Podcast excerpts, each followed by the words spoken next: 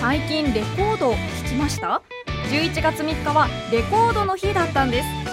文化放送ではレコードで日本をあげると題して堂々4時間すべての楽曲をレコードでオンエアしました。今すぐこちらの番組が聞けます。ちょっとだけレコードの音に耳を傾けてみませんか？また番組を聞いてお気に入りの曲をあげるだけで Amazon ギフト券3000円のチャンスも。詳しくは文化放送のホームページをチェック。はい、こんにちは、大竹誠です。今日は11月6日金曜日。今日のパートナーは室井ゆずきです。はい、私の横には大竹秀明です。よろしくお願いします。そして金曜日はむっつりスケベの森です。ぐっすりスケベの江口です。ドブロックです、はい、お前だけ毎週なんか変えてるけどさなんか意味あんのそれ、ぐっすり今日は眠れましたので、はいはいはい、ぐっすりスケベです。スケベと関係ないだろう。何でもいいんですよね、はい、よくわかんないけどね、はいはい、お前らなんだっけな、はい、有吉の何かで、お前らダダ滑りしてたの見ちゃったんですか？見ちゃったね。あ、本当ですか、うん、有吉の壁ですか？有吉の壁か、はいはいはい、なんかレオンのいやいや、そうです。映画レオンのキャラクターに扮したちょっと、はい、寸劇やったんですけど、笑った面白かったってことですか？いや、全然面白くなかっただからですか？滑ってるのを見て笑ってるんですか？滑ってるのはやめてください俺、人の滑ってるの大好きなのものすごいですね。動画出てくるから見なきゃ。いやいやいや、森があれでやったんだよな。レオンの女の子やったの。マチルダをやって、ナタリー・ポートマンを演じまして、で、相方の江口があれですよ、レオンあれ、髪型だけちょっとジャンレノっぽいって言われることがあるので、何やったあれ、何をどこで受けようとしたの？いや分かんないけど、すごい受けようとしてやって、もうすっごい滑った。受けようとしてはやってますよ。ただまあだからレオンが普通に買い物してたら面白いかなということからやらせていただきましたけど、そうですね、はい、一応。それで何？オチは何だったの？オチはだからその観葉植物を見てる時に、レオンがちょっとなんかこう気配を感じて、敵の気配を感じたんで、マチルダ逃げろと、でこれをこの観葉植物を買って家に帰ってろあった、そういうシーンがって言うんですけど、マチルダが帰り際にレオンお金が足りないわっていうの面白いじゃないですか。あれ渾身の顔芸を見せたんだよ。あれ、本当人が滑ってるのは楽しいよな。一応本当映画のそのシチュエーションに本当ちゃんと準じたっていうことですよね。シチュエーションでなんかレオンがなんか植物を愛しててみたいな、窓辺に置いてて水やってるみたいなの、すぐあの絵から浮かばないからね。そうです。だからちょっと強引すぎましたか？そうですかね。ナタリー・ポートマンだからね。なんで最近のにすればよかったのに。いや、そうなんですね。好き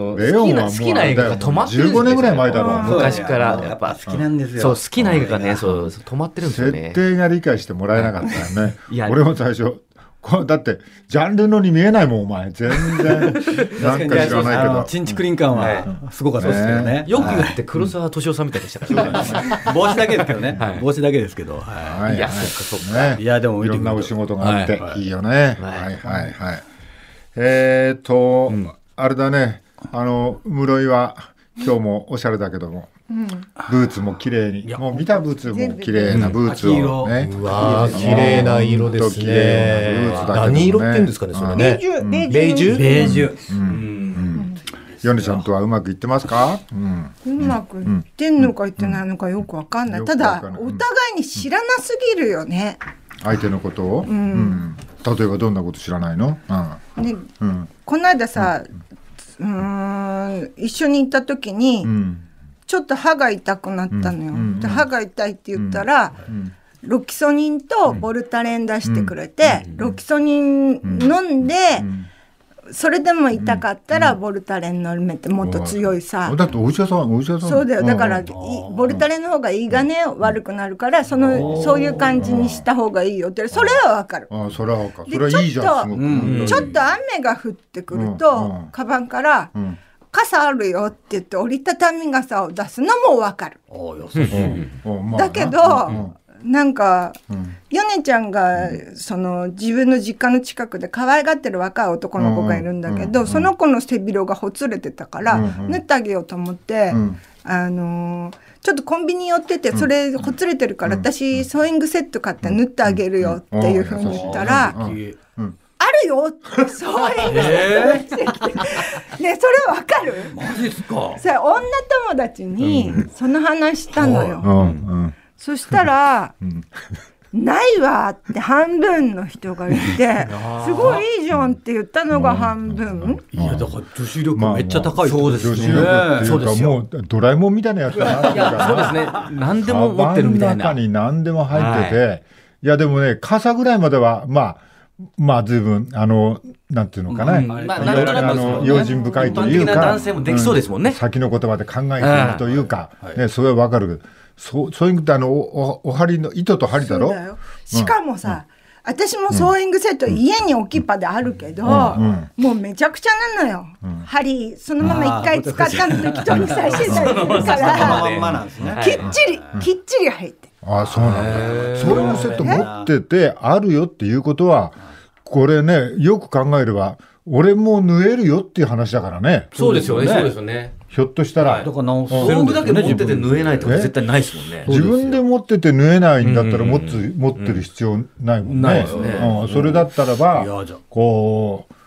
ソーイングセット、うん、まさか太田さんは持ってない？いや私は持ってないですね、うん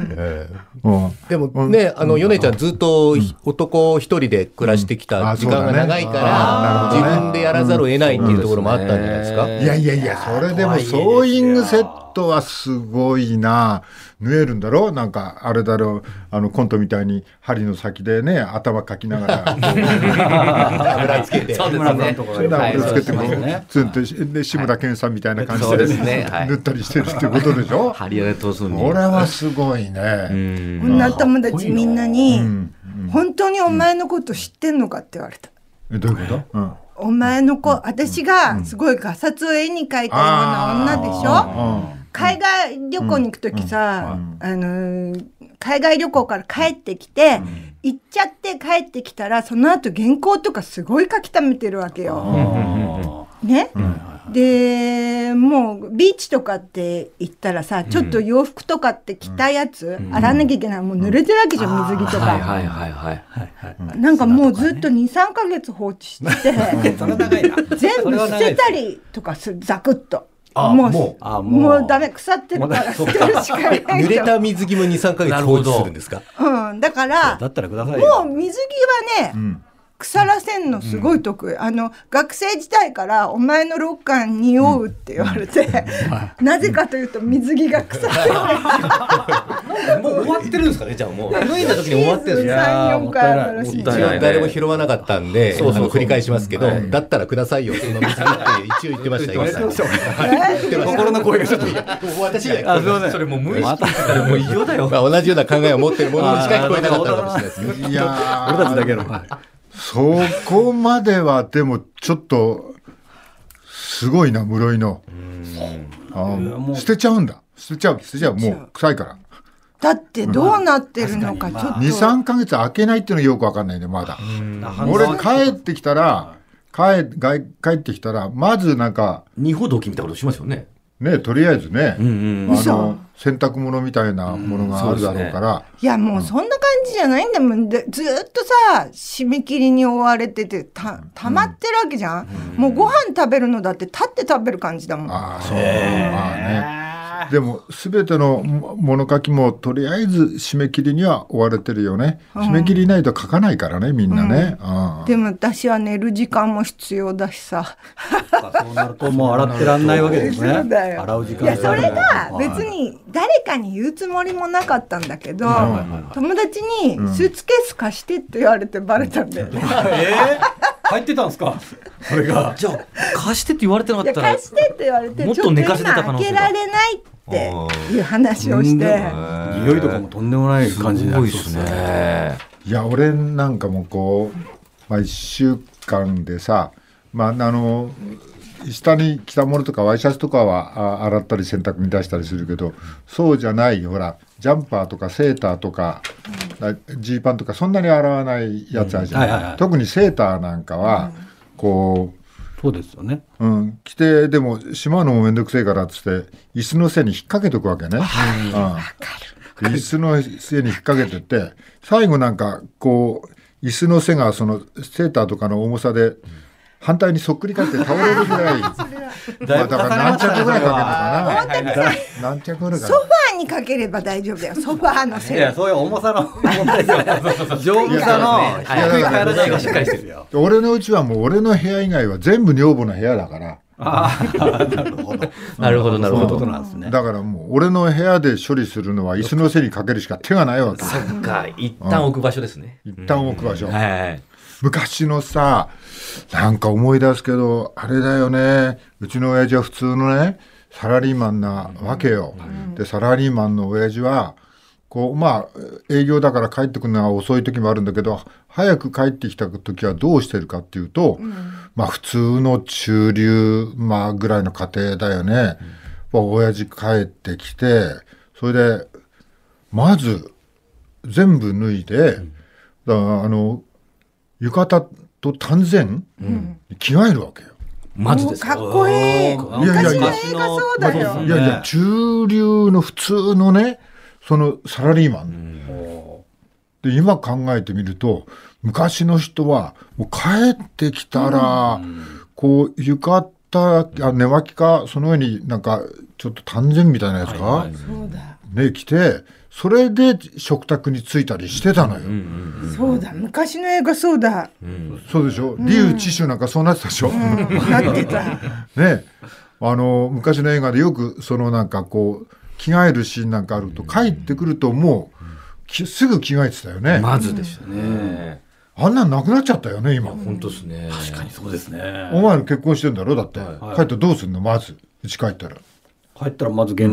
全裸になってですね。なんで全裸になってなんで嘘つくのお前それ。俺盛り上がると思ったら嘘いらないんだよ。なんか知らないけど爆笑だと思ったら続いてますねレオンのとこから。レオンのとこ流れが笑わせようとしたんだ。先週さ週に 7,8 回まだ覚えてたんだよ。痛いって言われたまだ分かってないですよね。成り行きでロマンチックな嘘つく癖あるんだよね。何でしたっけ。帰ってきてからでしょ。いやだから今はでも特にあれじゃないですか、やっぱ服でも脱がないとっていうのはあるじゃないですか。なんかそのだから脱いでんの。はい、脱いでます脱いでます。手洗ったりアルコールで洗いしたりするけど服はそう簡単には別に。森は僕もなんか玄関の近くが僕のそのクローゼットなんで、まず入ってきて手洗った後そっちの部屋に引っ込んで全部着替えます。それ何に着替えるんだよ。もうくたくたのパジャマに着替えます。じゃあジャージかパジャマみたいな。はいはいはい。でもそれでうろうろしてます。あそう。はい。いやなんか親父がそうで僕の自分の親父が帰ったらマジでそのタンスの前で突っ立ってるんですよ。そしたらお袋が全部脱がすんですよ。俺の親父はもうすごいなんていうんですかね昔堅気というかそういう九州だっけ。いやでも僕の同世代の中でも相当な亭主関白で、家族で三つ指立ててお帰りなさいませって言わなかったら玄関でぶち切れるんですよ。上がらない上がらない玄関上がらないですよ。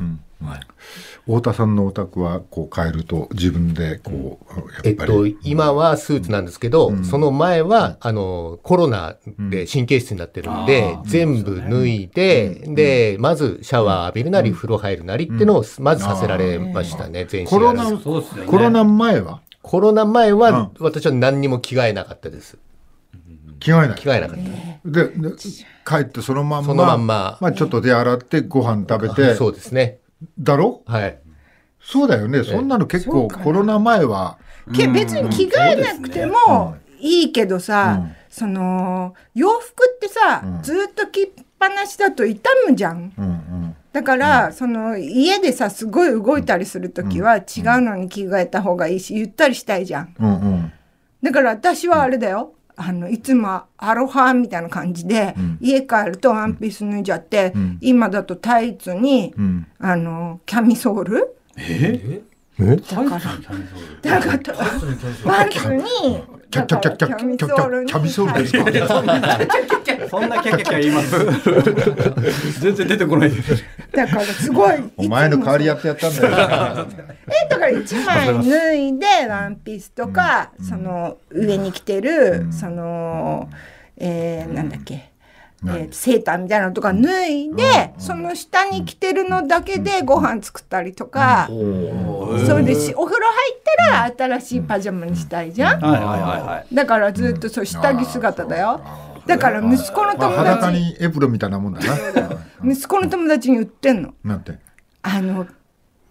ピンポン鳴らさずに入ってくんなって。ああ、なるほど。なぜならばおばさんはいつも下着だから。わなんかさ、いや、配達の人とかそういうのはピンポン鳴らすときはちゃんと着るんだ、そういうときはね。ピンポン鳴らすときはそれパジャマしょうがないから着るよ。だけどやっぱりパジャマはお風呂上がって、そうだろ？お風呂上がってさっぱりして、寝るときにパジャマだろ？ねえ、その方がと思うんだけど。昔の人と今ずいぶん違うなと思ってね。着物っていうのはすごいよね。洗う時っていうか干す時も場所食うだろうしね。浴衣とかね、まあ浴衣はもうね、まあ着物と違ってばらさなくていいからあれだけども、まあでもうちだけじゃないよ。どこのうちでもそんな感じだったよ。なんか当時はね、今なくなっちゃう。まああれだけどね、最初はガサツさの話だったけどね。そうですわ。水着を放置するっていう話。うちは基本裸族だからっていうか、家のしきたりみたいなのあって、フルーツ食べる時うちの息子まだあれなんだよ、上半身が裸になっちゃう。ちっちゃい時から汁つくと落ちないじゃん。だから果物出した時には上脱げっていうふうに教えたから、もう20歳なんだけどちょっと頭の悪い子みたいに桃とか梨とか出すとお前でもそれよそのうちのお宅でも絶対裸になってる。なってますかね。やってるんですかね。フルーツね、もうワイシャツとかね、なんかシミがこう出ちゃうからね。まあそれは大変ですけどね。可愛いですね、その習慣。息子はでもガサツな、お前と同じなの。お前を見てそれとも神経質になったの？全然私より輪をかけて。だって寮で一番部屋汚いって私何回も呼び出されたしさ。でも今の彼女もすごいガサツらしいから、彼女の家を掃除しに行ったりしててびっくりしてるの。自分の部屋すごいのに。だから優しさはあるんですね。同じ。でもものすごいガサツなものに当たると自分のガサツさがちょっと消えたりするよな。そういうことか。そういうのはそうだよね。すごいの、彼女の部屋はどちらかというとすごいらしいよ。ベッドのところだけ寝るようにちょっと空いてるみたいだけど。お前若い時はベッドのとこだけで、あとガチャガチャガチャガチャだし、だけどガサツ同士だと、息子と私のセットはガサツ同士だから、すっごいなんていうの、いいコンビなんだよ。お客さんが急に来たりとかするとき、どうしようどうしようみたいな2人でなるんだけど、どっちかがでっかいシーツ持ってきて、ソファーにいっぱい洋服乗せられてんだけど、もう間に合わないじゃん、シーツかけられて。そんなんなんですね。その連携プレーが完璧なんですね。すごいすごい。はい、これ持ってきてみたいな。隠そうよみたいな。いいっすね。なんで引っ越しの前みたいになってるんだ。みんな思っちゃうかもしれないね。まあね、割れ鍋にとじ豚みたいなことだけども、あれだよね、夫婦で大体そうなっていくのかね。ですかね。なんかこう最初はギャップでかかったりするじゃないね。もうあれだよね、ちょっとしたことだけど、まあ前にも話したことあるけど、こう朝窓バーンって開けられたりするとね、冬なんかこう。もう空気入れ替えみたいなことがいるでしょ、女の人。こっちはほんまこの寒いのになんでもおかしいだろこれって。すごいよね。あとさ、まだなんかいろいろやってる途中なのに、例えばご飯とかまだ食べてる途中なのに、食器とか片付け、さっさと片付けようとされるのがすごい嫌なの。いますね。ちょっとでも空いた皿も下げられていくやつですよ、どんどん。そう落ち着かないよ。あれじゃない、それはなんか普通のお店でもそうじゃん。普通のお店でもなんか持ってく時になんかさちょっと残っててささってだからああおやい持ってっちゃうのみたいな。だけどなんかそれまた食べるよともなんかちょっと言いづらい、ちょっとだけ汁残してたのにみたいなのも言ってくれますよね。そうそう、寿司屋でちょっと舐めたい汁とかわさび使いたくて残してたわさびの皿なのにみたいな下げられたりとかして、はい、そうね、ありますね。なんかこうお寿司屋さんなんかね、お寿司屋さんとか使った皿下げちゃうから、そうそう下げるじゃないですか。わざわざわさび溶いてもちゃんとその具合作ってるのに、そうそうそうそう作品なのにってありますよね。あ、そうですからね。よくわかんないけど、まあでも。ね、ヨネちゃんとうまくやっているっていう感じだよね。うまくやってるのかな、よくわかんないな。わかんなくなってる。まあ、そうですね。でもなんかそのお互いを知らないすぎるっていう話だったじゃないですか。でも知ったらいいっていう何でも知ったらいいっていうものでもないですよね。でも知らないってことは知りたいっていう気持ちがあるってことはまだまだ相手にまだびっくりすることあると思うよ。爪が欠けたって言ってびっくりしてみようか。マニキュア出てきたらどうする？ある。いや、ありえますよ。ありえますよね。どこまで出てくるかちょっと試してみたいですね。あるかもしれないね。耳かきとか持ってそうだよね、絶対。絶対持ってるよね。あるよ。ちょっとブラジャーつけ忘れたとか言ったら、ブラジャー出してくれるかもしれない。あるよ、あるよ。つけ忘れたよ、まず。どういうことなの？パンティなんかな。パンティなんか。あ、この間、お前のとこから1個持ってきた。スペアパンティ。はいはいはい、太田さん。はい、じゃあドブロックのお二人、ネタの準備に来てください。はい。今日はですね、まず東洋経済オンラインの記事をご紹介したいと思うんですが、アメリカ大統領選挙ですけれども、開票作業を行っている州も残っておりますが、どうやらジョー・バイデン候補が、まあ来年1月にホワイトハウスを引き継ぐ可能性が高くなっていると、裁判に持ち込むという、そのトランプさんの思いがどの程度、広がっていくのか、これちょっとわからないんですけどね。で、一方で、こう、景気も悪い、パンデミックがある、25万人ものアメリカ人が亡くなったにもかかわらず、トランプ大統領、まあ、前評判と違えて、非常にいい戦いをして、ひょっとしたら再選するんじゃないかという目前まで来たということですよね。そうだね。はい。で、トランプさん、その、大統領になった当初は、共和党とも必ずしも完全に一致しているというわけではなかったんですけれども、今や共和党もトランプ党となっていて、まあ、選挙前の予測では、その上下院選挙も同時に大統領選挙と共に行われていたんですが、まあ、下院では過半数ではないものの、上院では、共和党が議席を獲得してわずかな支配を維持するとしていると、はい、ねじれたってことになるかい、そういうことですね、はい、うん、ということはトランプさんがたとえ敗れたとしても、トランプ的なるものは、強力にアメリカの中に残り続けるという見方が強くなっているということですね、でネットメディアスレートのコラムニストであるフレッド・カプランという方が、11月の3日の投票を終えた後に、我々の国はおそらく1850年代以降のいつの時代よりもはっきりと2つに分かれている、イデオロギーや政治的な意見だけでなく世界観が違うからだと、で分割された2つの国が別々の世界にいるようだ、一方の国は事実を観察して、科学を尊重して、少なくとも民主主義の目標と礼儀を重視する世界、もう一方はそうではない世界、つまりこの2つの国は相互に軽蔑し合っているんだと、トランプさんは敗北に終わるかもしれないけれども、トランプ支持は見事に続いていくというふうに言っているんですね。こう今トランプもある程度頑張ってものすごい拮抗してる州が、ね、あって最後の5つの州がもう今ギリギリでっていう感じだけども、どうやらバイデンになりそうだっていうんだけども、この人がやっぱり危惧してるのはこの後アメリカがどうなっていくんだろうと。今太田さんが言ったみたいに分割された2つの国が別々の世界にいるようだ、一方の国は事実を観察し科学を尊重し、少なくとも民主主義の目標と礼儀を重視する世界にある、もう一方の国はそうではない世界にある、そしてこの2つの国は相互に軽蔑し合っている、トランプ氏は敗北に終わるかもしれないけど、この分断は大きくこの後もこの国の中でつながっていく。私このコラム引用して一本自分でもコラム書いたんだけど、これってさ、日本でも起きてること、この国でも起きてることだと思うよね。で、今全然このアメリカの大統領選ばっかりテレビではやってるけど、国会が開かれてて、国会なんてまさにこの通りだもん。学術会議問題っていう考え方っていうのは、本当にさっき言ったその考え方の違いで軽蔑し合ってるって、本当にその通りで、その応援団の人たち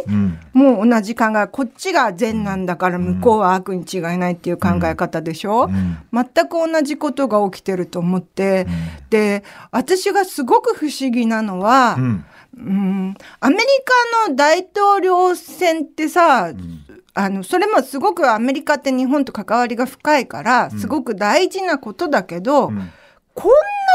すことってないと思うんだよね。で、国会中だってすごいよ、その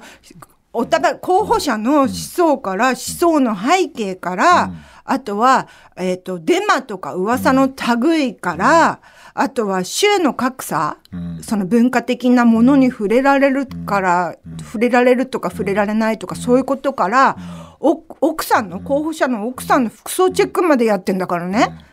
なんでこの国はこの国のことができないのかと思って、日本では選挙が始まると、その公平を保つためって言って一切やらなくなるし、じゃあそれまでにやるのかって言ったらそうでもなくて、今国会開かれてて、けど全然なんていうのかな、その全部国会中継なんか見られる人はいないから、ダイジェストでやって、各番組、解説ってそれこそ入れるべきなわけじゃない、だって日本の問題をやってるわけなんだ、話し合われてるんだからさ、だけどなんかちょっとおかしいんじゃないかと思うよ。CNN かなんか見てると、あれだよね、トランプがこんなことを言っていますと、魔法のように票が消えているみたいなことを言ってるっていうニュースが流れた後に、スタジオに降りてきて解説者の人が、そんなことはありませんと、魔法のように票が消えるなんてことはありませんからね、彼の言ってることは間違っていますって言って降りてくるわけよ。で、ある一方別の時見てたらね、これもトランプ陣営なんだけど、トランプ陣営を応援する人が出てて、その応援する人が票がね、郵便票がドブに捨てられてるとこう言ってて、こんなことがあってはいけないって言うわけよ。でもその捨てられてる事実はどこも見つけてないわけね。だからこのトランプを応援する人は根拠のないことを言ってるわけだよね。で、この時もスタジオに帰ってくるんだけど、それは別の番組だったかもしれないけど、そのまんまスルーでスタジオに降りてくるみたいなことがあって、俺見てて思うのは、メディアはね、例えばこういう偽情報ですとかね、根拠のない話ですとかね、やっぱ俺ちゃんと言うべきだと思うんだよね。その時にね、後からファクトチェックじゃなくて、もう拡散される前にきちんとするべきだし、あとやっぱり大統領選ってさ、見ちゃうのよ、とはいえ。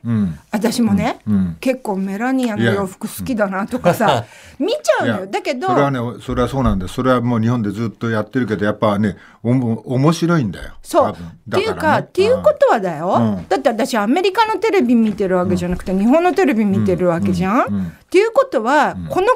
国の日本の選挙だって見せるっていうことを考えたらできないわけないのよ。でも絶対にそれはやんないじゃん。だから変じゃないって。だからあれだよね。それがちゃんとメディアがね、ちゃんとチェック機能は果たしてるかどうかっていう。例えばその市民が言ったこと、それがフェイクかどうかぐらいはね、やっぱりちゃんと調べてっていうか、事実関係をなんか伝えてほしいなっていうふうに俺は思うよね。でも大体そうじゃなくって、っていうかさ、そのコラムにも書いたんだけど、大体政府の広報、うん、これを言ってくれっていうのを、うん、例えば GoTo トラベルだとこのくらい得するとか、あとは、北方領土だと日東プラスアルファで帰ってくるっていうのをガンガン政府の広報みたいなことをやって、その後追いはしない、その後追いはしないのね。で失敗で終わったことはもちろん言わないし、あとはそのなんていうかな、デメリットがあるっていうことは言わないし、なんかやっぱりちょっとおかしいと思うよ。同じ時間割いてやらなきゃいけない。伝わってくることはくるけど、例えば GoTo トラベルでもね、バス会社はそんなに経営がね、GoTo トラベルのあれで利益は被ってないって、もうバス会社大変だっていう話もね、ちゃんとね、伝えてほしいなって、そういうことだよね。同じしかも同じ時間割いてね、なんかやることはやるんだけど、ちょろっとなんつうのアリバイ作り的なんだよ。例えば香港のデモって散々ガンガン流したけど、なんで日本のデモは流さないの、おかしいじゃん、それこそパネル作って、どういうふうなんでこんなことが起きてるかっていうと、こういうふうな考え方からだっていうのはもっとやるべきでしょ。そうだね。どこに怖がってるのかもう分かりやすすぎて。メディアもいろんなメディアがあってね、分かれててもいいと思うけどね、それはね、分かれててもいいと思うけども、やっぱりこういうことがありますっていうのはね、こうちゃんと伝えなくちゃいけないってね思うよね、これに付随して日本でも問題は起きてますよね。そうですね、日本学術会議のメンバー6名をどうして任命しなかったのかということで、今国会議論続いておりますけれども、その、ある種理由付けについては菅さんの言ってることがコロコロ変わって、変わるたんびにちょっと論理破綻しているところもあって、今説明に苦労しておるところでありますが、共同通信のその記事によりますと、そんな中自民党の伊吹文明さん、元の衆議院議長でいらっしゃいます、文部科学大臣など閣僚歴も非常に多いという方ですが、昨日の二階派の会合で日本学術会議の会員任命拒否問題に関して、学問の自由といえば水戸黄門の印籠のもとにひれ伏さなくてはいけないのか、憲法は自由は乱用してはならないと定めているというふうにで学術会議側を牽制したそうなんですね、で学術会議の会員は特別職の国家公務員だと指摘しまして、一方的に政治的な声明を出すとか学術会議の肩書きで政治的な発言をするのは自粛しないといけないと強調しました、で任命拒否した菅総理について、心中を忖度すると政府の一組織であるものには一方的な意見公表は自重してもらいたいと、